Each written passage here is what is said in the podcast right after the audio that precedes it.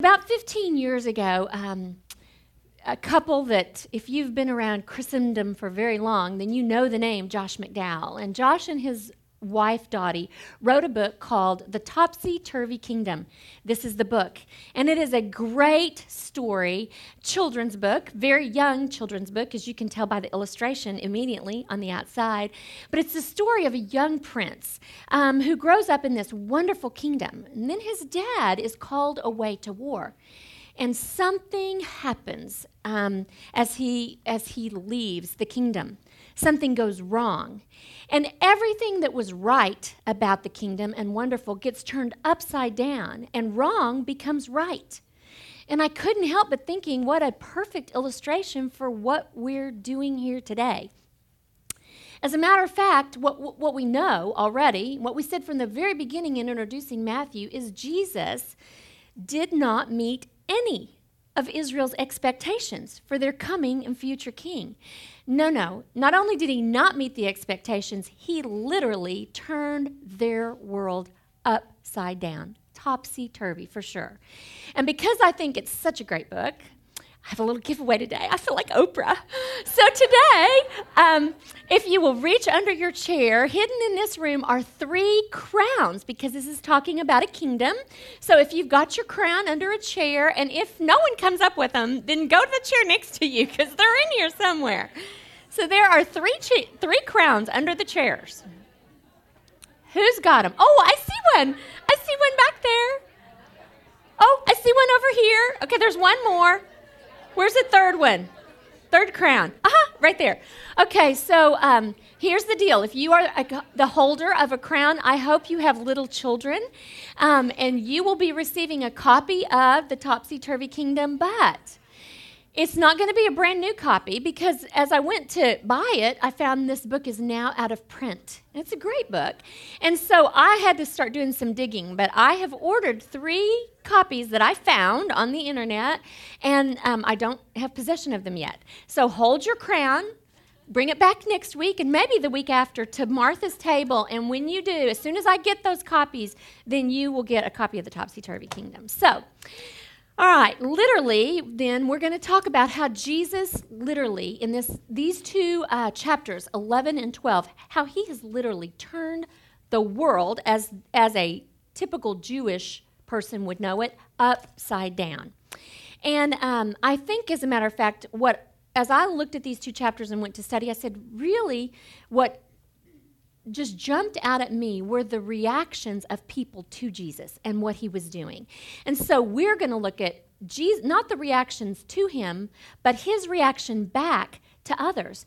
And of course, I know you're not shocked, but we're going to look at three things, three reactions of Jesus to those around him. The first is dealing with doubt, Jesus dealing with doubt. And that's, of course, the doubt of John the Baptist. And we're going to talk about that. Then we're going to talk about. Um, Jesus disputing his detractors. And really, the bulk of our passage uh, starts off in verse 20 of chapter 11 and it runs all the way to 42 and 12.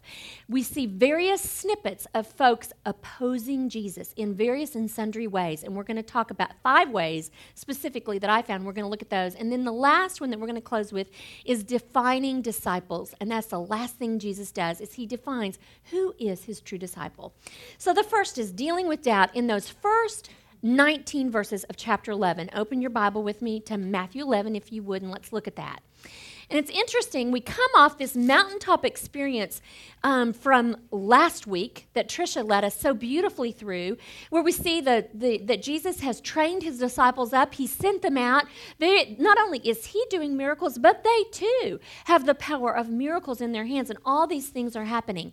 And yet, where do we open today? We end on that mountaintop to find Jesus' faithful servant teetering on the brink of, of doubt and defeat. And that's John the Baptist, the forerunner that God had sent. And we find this man in a bad place, you would say. Uh, and I'm so thankful that God has put this little tiny, these few verses in here because it gives us really a footprint of what to do with our own doubt by looking at what happened here with John. And so the, I, I thought three things about this little snippet. And the first is that evidence doesn't equal belief. Because I love Jen Haney. A week ago, Wednesday, Jen Haney wrote The Journey, and she said, You know, we would think of all people, John would never doubt that Jesus was the Christ. And yet he does. And why is that? And so, um, if we look at John and his life, we would think John had all the evidence he needed to believe, didn't he? And you, you had a chance to go over this question. It was your first question in your lesson today, so I'm sure your group talked about it. But I want to tell you some of the things that I tried to look back and go, okay, what does John know that should have assured him Jesus is who he said he is? So I went back to John's life, and let's just start. Here's some evidence that I came up with. Number one, he had firsthand knowledge of Jesus, and I mean firsthand, because you see, John was Jesus' cousin.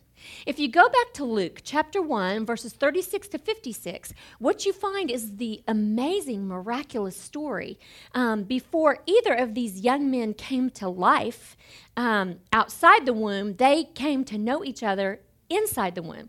You see, Jesus' mother, Mary, when she found out she was pregnant, she went straight to her cousin's house, Elizabeth. Now, Elizabeth, we're told, was be, uh, was actually experiencing or had experienced a miraculous, that sounded kind of twangy. She had experienced a miraculous conception herself. You see, she was advanced in age, had been barren, not able to bear children, and actually was beyond childbearing age, probably a postmenopausal woman. And yet she had become pregnant with the forerunner of Christ. And when Mary stepped into her house in Luke, you see that John within her womb leaps at the sound of Mary's voice. And then Elizabeth gives this tribute to Mary that is prophetic and beautiful, and Mary responds, and there's this beautiful exchange between these cousins. And if you go on and read that account, you find that Mary stayed with her cousin for three months of her pregnancy she kind of harbored herself in Elizabeth's house. Now, don't you know, these two cousins shared all kinds of things in those three months. Just can you believe it? I mean, what is going on? I mean, both of them experiencing these things that were God ordained, God breathed within them. And I just have to believe somewhere, as these two boys then, six months apart, you know, began to grow up, I have to believe some of those stories were told to them. John knew Jesus firsthand. And then, if that didn't do it, if that didn't seal the deal, John was the one who baptized Jesus. And we know, we already studied that, and we know what happened. John saw the heaven opened up. He saw a dove come down, and by golly, he heard a voice. And it wasn't just any voice, it was God's voice. Pretty compelling evidence, wouldn't you say? That would tell John, This is my beloved Son with whom I am pleased. Okay, and yet circumstances had stormed their way into John's life. John, this fiery preacher who lived in the wilderness, finds himself confined in a dank, dirty, dusty, nasty prison. Why? Because he had done what God sent him to do. He confronted Herod for marrying his brother's wife. And what did it get him? Landed in prison. That's where he was. And so he had done what God asked him to do. He asked him to announce that his kingdom was coming. Well, that's what John had done. He'd announced it all right. And he said, hey, not only is it coming, but the true king, he's on his way. Herod's not the true king. He made sure everybody around him knew it. God's going to replace him. And he was pretty sure, I think, all the way up to this point in his life, that he was going to replace him with Jesus. And yet, now he is sitting in prison and he's hearing from his disciples these things that Jesus is doing. Pretty amazing things, things, pretty miraculous things, but not at all the things he thought Jesus would do. You see, he expected Jesus to be, he thought Jesus was the Elijah to come. He didn't realize he was Elijah. He thought Jesus was it. So he thought Jesus was going to sweep through Israel with fire and brimstone, and he was going to be the one to right all the wrongs, confront Herod, topple the throne, become the king, and release him. I mean, come on, that's probably in his mind sitting there. He's thinking this was how it should play it out. And yet, the reports that were coming back to him, what were they? Oh, Jesus, he's out partying with tax collectors and sinners, and, and he's doing all these things that a respectable rabbi would never be caught doing. So, doubt began to creep in. Are you who you said you were, who I think you are? And yet, don't we do the same thing today in our lives?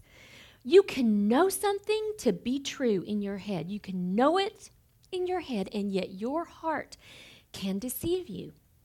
The pressures of the day, whether they're relational, financial, spiritual, they can cause you to question God. And that takes us really to the third point under here. And I think that is we learn from John that our doubt should drive us right back to the source. So no matter what John's doubts were, he knew where to take them. And he um, sent his disciples to Jesus to say, You go ask him. Here's what I want you to ask him. And how does Jesus respond? But with tact and with tenderness, as we would expect him to. And what does he do? But reminds John of the prophecy. What you know is true. It is said, this will happen and that will happen, and it is happening. And that's a great word for all of us as friends. When we are um, dealing with friends that are going through great doubt and great trial, what a great thing to take them back to the truth of Scripture and go, you know what God's Word stands on. This is what you can bank your life on when everything else around you seems to be falling away. That's what Jesus did. He went on then and he praised John for many things. He said, number one, you're not a crowd pleaser. You never, you never um, did anything to pr- please those around you. You didn't vacillate with every change in the wind. He compares them to this reed. And he says, Nor were you like the kings, like Herod, who lords it over people in all of the, his finery in his palace and all of his fine, soft clothing. You're not doing that either. You weren't either one. You didn't lord it, nor did you bow down to the crowd. And yet, even with all this praise that he heaps on John, he goes on to say, and to let the people know that John's work, the time for John's work, had come to an end. And it literally would. You see, remember that in chapter 4, verse 12, Jesus began announcing the presence of the kingdom of God and saying that it had come at precisely the time that John had been thrown into prison. So Jesus was telling his followers, John's work has been wound up completed, finished, not because he was a failure, but because he was a success. And we know how John's story ends. We're going to read it, we're going to get there later. He's beheaded after a Bacchus ruckus party.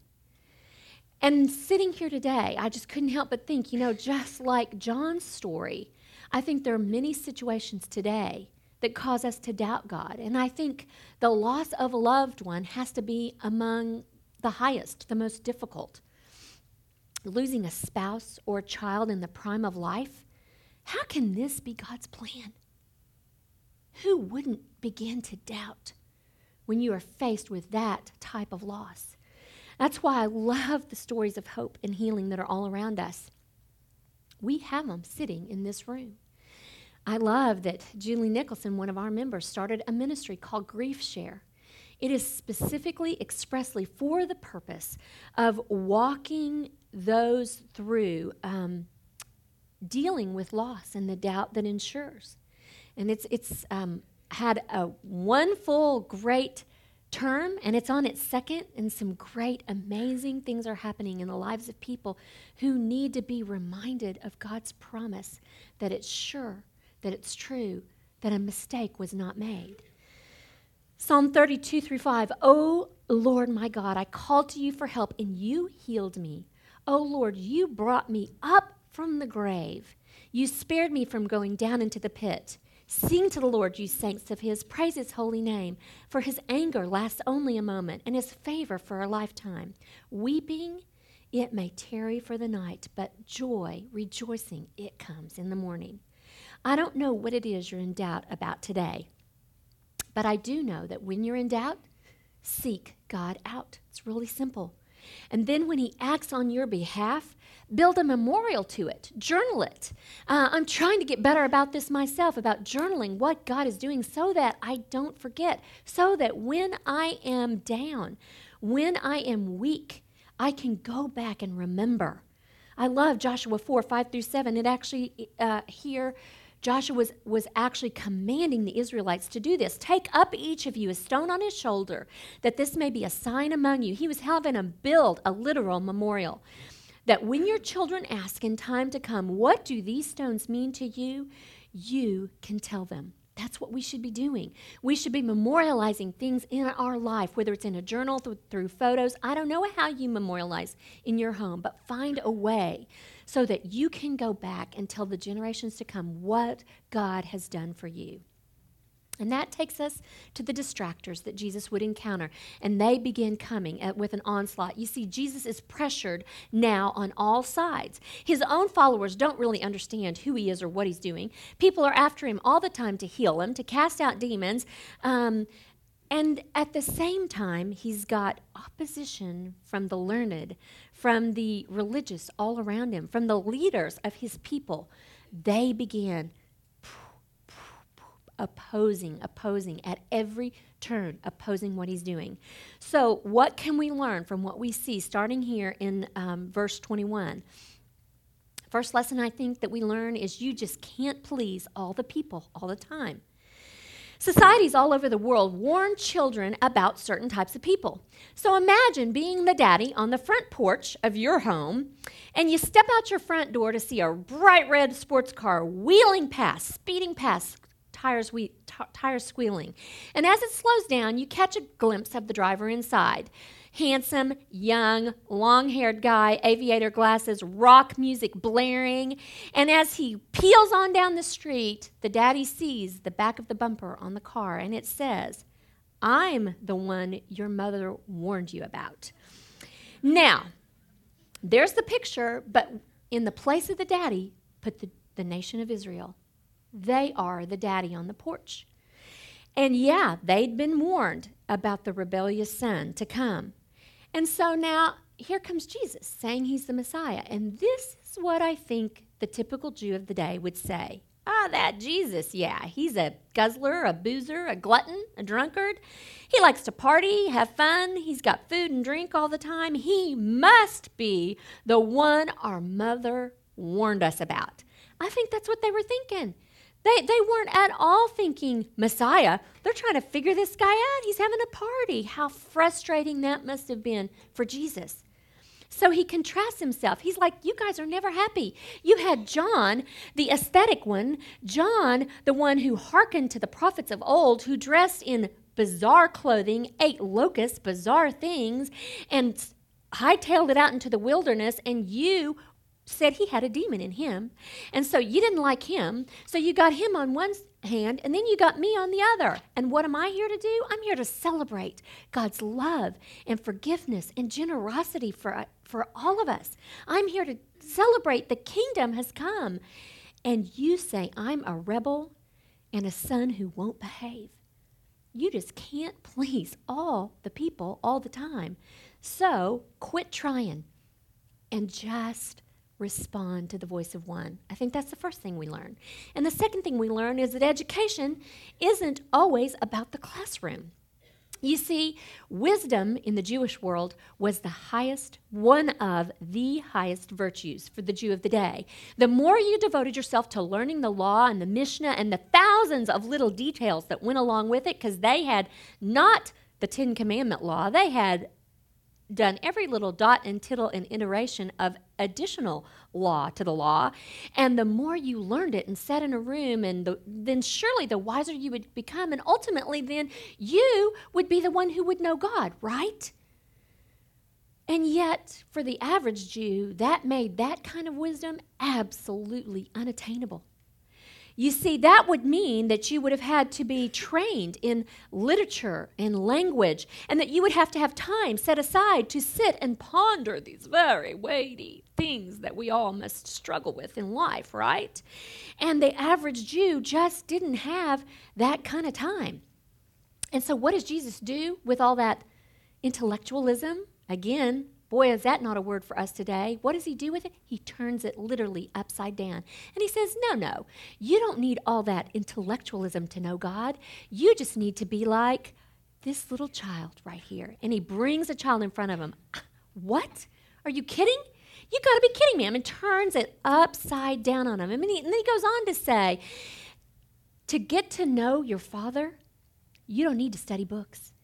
You just need to do three things you need to, number one, live in his presence. Number two, listen to his voice.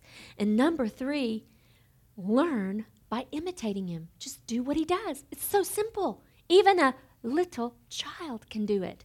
And so he confounded all that the Pharisees had been saying and doing. There are many, many lists of do's and don'ts and all their additional laws upon laws that were weighing the people down. He said, You just got to be like this little kid right here who can't even read or write yet. Just be like him. Listen to your daddy, learn from him. It's really very simple. Jesus said, Come to me and take from me. It's a deep experience. He's going to give you everything you need, not weigh you further down. And then the third thing I think we learn here in this interchange, starting in chapter 12, is that people matter more than things. The challenge now from the learned, the Pharisees and the Sadducees, turns to what Jesus and his disciples are doing on the Sabbath. And Jesus, again, turns it around. And he points out that what they really need to look at is what the Sabbath has become, not what law they're breaking on it, but let's look at what it's become. It's become a powerful system strictly enforced by those who want to observe it um, in its little iterations again, rather than, I mean, it's become, again, it's become this thing rather than what its original intention was to begin with. And he goes back and says, What, what was the Sabbath for? God created the Sabbath to ensure that his love for his people wouldn't be interrupted by overachievers who were never willing to rest. People who wanted to work seven days a week, and they had them back then, just like they do today. Don't you feel right at home? So the same thing happened. God knew it from the beginning. He knew we would never cease, want to never cease from our labor. He knew there would be slave drivers among us who would say, Oh no, I got to get this done, I got to get that done. And so he had said, You need to rest. Why? Because I love you, I want to restore you. That's the purpose. So if the law is if the law was getting in the way of loving people, and that's why he went through the whole illustration that he did, because clearly the law was in the way of love of people, then the law is wrong.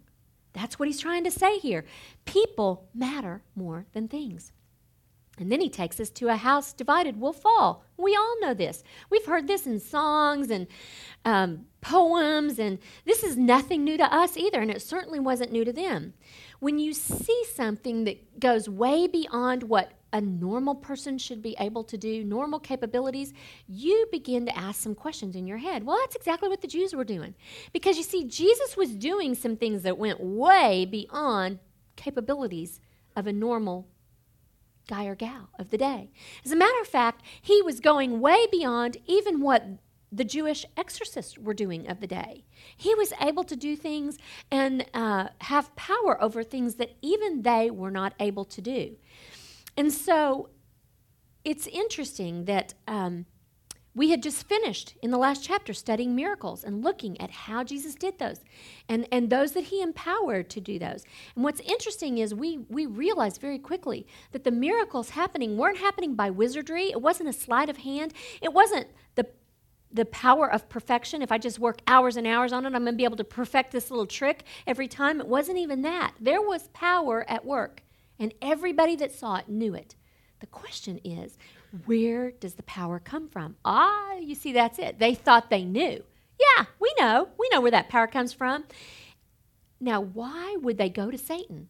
Why would they immediately think this rabbi, this teacher, they all agreed he was a teacher of the law, and they had teachers among them, but why would they immediately put him in cahoots with Satan? Because you see, the alternative to him being in cahoots of Satan was that all the other things he was doing, and let's just list them out here welcoming outcasts, partying with tax collectors and non believers, announcing that the kingdom belongs to children, refusing to endorse national liberation from the Roman rule, that all of that was God ordained. That's what it would mean. That this is what God intended it to be. Are you kidding me? That's not how it's supposed to be. So Jesus shows them how illogical their thinking is. Very simply, again, I said he must have been like a great philosophy teacher. He would just say, okay, now wait a minute. A plus B doesn't equal C in your little equation. It's just not adding up. Just think logically here for a moment, folks. If Satan wanted control over people, then he would never have given me, this is Jesus speaking, the power to set lots of them free. It doesn't make sense. And that takes me to the last point that truth can be blinding. Because that's really what was for the Pharisees and the Sadducees and the scribes and all of them. Jesus' opponents, they just can't believe what he's saying. And so they say another time, well, give us a clue. And that just couldn't, just um, had me thinking about Sherlock Holmes because I just recently saw the Sherlock Holmes movie. And uh, we all know what the, the great mark of a, of a really good detective is. A really great detective is someone who can spot one or two relevant clues that all of the rest of us miss. We just, we never even saw it. We didn't see it. And yet, that's what a detective does. And, and that is Jesus, in this sense, responding to them, begging for a clue. Not only does he not give them a clue, but he goes on then to compare them to the pagans of old. And they really hated this, you see. He uses Jonah preaching to the Ninevites and then the Queen of Sheba, who came from Arabia, to show that even non believing folks could see God at work and respond to it. And here, you believe God, you say you are of God, and you see the thing before you and you can't believe? Wow, even the pagans who know nothing of God see a few things before them and immediately respond. It's so easy, and yet, what a slap in the face to the religious leaders of the day. You see, the Pharisees' speech and the petty things that they began to say about Jesus well, just like my heart, they were showing what really was in, in their heart of hearts. Luke 6:45 says, "For out of the abundance of the heart the mouth speaks." Wow. I better watch what comes out from between my lips. It's just amazing to me what taking a stand for something can do. It brings opposition. Let's just back up a few days to the Super Bowl. Let's take the Tim Tebow commercial, for example, just a tiny little thing. And yet, before it even aired, could you believe it? Did you get on the blogs and read any of what was being said? They didn't even know what it was going to be, and yet there was all this um, hype and surmising and, and unbelievable because I read them and I couldn't believe what was being said. And it, I don't think it really lived up to all that they thought it was because you see, they weren't Tim and his mom weren't they weren't against something. They didn't come out against something. They were for something. That's all they were trying to do is say, "We're for something. We're for life." That's what they were saying. And yet the bloggers went crazy. And why would we be surprised by that? Because what we know is if we take a stand for Christ, for something, then we, just like Jesus, will have detractors. In John 15, 18 to 21, this is what Jesus says If the world hates you, know that it hated me before it hated you. If you were of the world, the world would love its own. But because you're not of this world, and if you know Jesus Christ sitting in this room, he is talking to you, because I chose you out of this world. Therefore, the world hates you. Remember the word that I said to you a servant is not greater than his master. If they persecuted me, they will persecute you. So, wherever it is that you're encountering opposition in your life today, maybe it's at your place of employment, maybe it's with your spouse or your neighbors, you got to know that God is using whatever it is to refine you and be encouraged from this story. Just take a stand and rest assured that if God is for us, who can be against us? Romans 8:31. And that takes us to the very last thing I think Jesus does in these last few verses from 43 to 50. He defines his disciples, and it's again, it's just so simple. He wants to make it something that even a child will understand. Have you ever had somebody in your family brush you aside when you're trying to rescue them from trouble? I think that's what's happening here. I think his family came, and not only did they want to talk to him, they kind of sensed that there was some stuff going down that wasn't good, and they were wanting to kind of pull him out, pull him away from that. And yet, Jesus turns away from his family. He's not discounting his family. I'm so glad Bobby Rodriguez, if you haven't read his journey, he talks a lot about it. And I'm so glad he says, you know, that's, that's not at all what he's trying to do. But he is redefining who family is and what it looks like. He was not discarding family, he's enlarging family. That's what he's doing. There's an old saying that blood is thicker than water, and it's talking about families. In other words, saying you should stand up for your family. Well, I think what Jesus is saying is that blood has nothing to do with it. No, blood's not thicker than water. Blood, as a matter of fact, doesn't have anything to do with it. And the Jews of the day really needed to know that. There's another little old saying that used to be said. People would say, Well, yeah, I'm a Christian. You know, I was born in the United States of America. I'm, I'm a Christian. I go to church. And I heard someone give an illustration when they were doing Evangelism Explosion. And the illustration was, Well, you know, that's interesting that you say that. But Going to church doesn't make you a Christian any more than sitting in the garage makes you a car. It's exactly what Jesus is saying, and he's saying the same thing to the Jews of the day. Being born a Jew doesn't make you in the family of God. The game has changed, and the family's going to look different, and blood no longer is going to define it. That's what he's telling them. It's a great word for us today. Again, to be reminded who family is, our immediate which again, he's not saying don't care for him. All you got to do is go to the cross. And you see how tenderly Jesus wanted to make provision for his mother at the cross. He cared very deeply for his family. That is not what we're saying. We look at many other passages that command us and compel us to care for our family. That's not what Jesus is saying. He's not discarding, he's enlarging family. This really came um, to rest in my house very much a few years ago when I studied the book of Luke. Because you see, um, my family and I started a tradition. My husband and I, Kyle and I, the first year we got married, we started a tradition and we had an open house at Christmas. And we just used it as a time to invite family and friends in.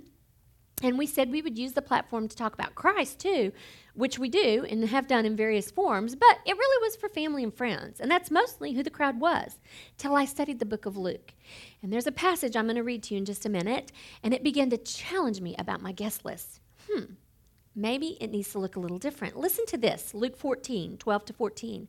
So when you give a dinner or a banquet, don't invite your friends or your brothers or your kinsmen or your rich neighbors, lest they also invite you in return and you be repaid. But when you give a feast, invite the poor, the maimed, the lame, the blind, and you will be blessed because they can't repay you.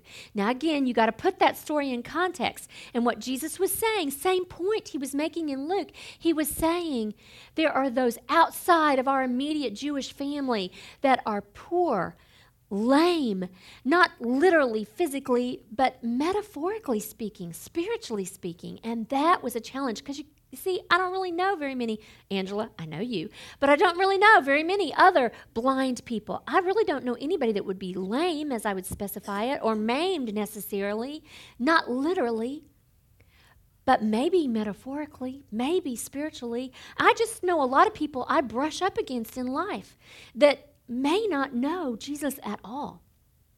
That's who I'm being compelled to enlarge to. So, who is it that I do business with? Who is it that I um, brush up against? The parents of my kids' friends, who I play soccer with, who I work out with that really, quite frankly, gets under my skin and on my very last nerve. And maybe that guy that is always such a jerk in the gym, maybe he's the one that needs to be the very one I invite to the next Christmas party or dinner that I'm giving. You see, I think that's the challenge.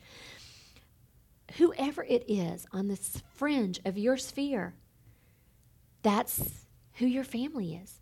That's who Christ is, com- is compelling us to reach out to. Reach out and bring them into the family. So I don't know who it is for you. Who's coming to your party the next one you give? And are you living your life every day in a way that literally turns your world upside down? That's what this whole passage is commanding us to do. Acts 17:6 is a great picture. You see, Christ's disciples, after he had left and gone away and given them the power of the Holy Spirit, Paul and his followers began to turn their world in Corinth upside down. And this is what the world said about them. These men, and I said women, who have, who have turned the world upside down, yeah, they've come here also. I mean, they were concerned that these guys that where there's always always something going on with these guys. There were um, all kinds of people being drawn, and then yet there were also those that were almost in rebellion at what Paul and his folks did. Because you see, they just took the truth of the gospel, as simple as it was, they took it and it stirred things up. It would become just like a little hornet's nest. Why? Because they were just simply trying to obey what the good book said. They were just trying to talk the talk that the good book said, and they turned the world upside down. Let's today purpose in our life to be women that begin in our own little sphere, in our own little world, to turn it upside down. Pray with me. Father, I just thank you that you've given us this w- word and that um, I like things safe very often, but you've challenged us. Uh, you turned the world upside down. And I just pray that you give us the boldness and the power to walk from here and be willing to turn our world upside down. In your name, amen.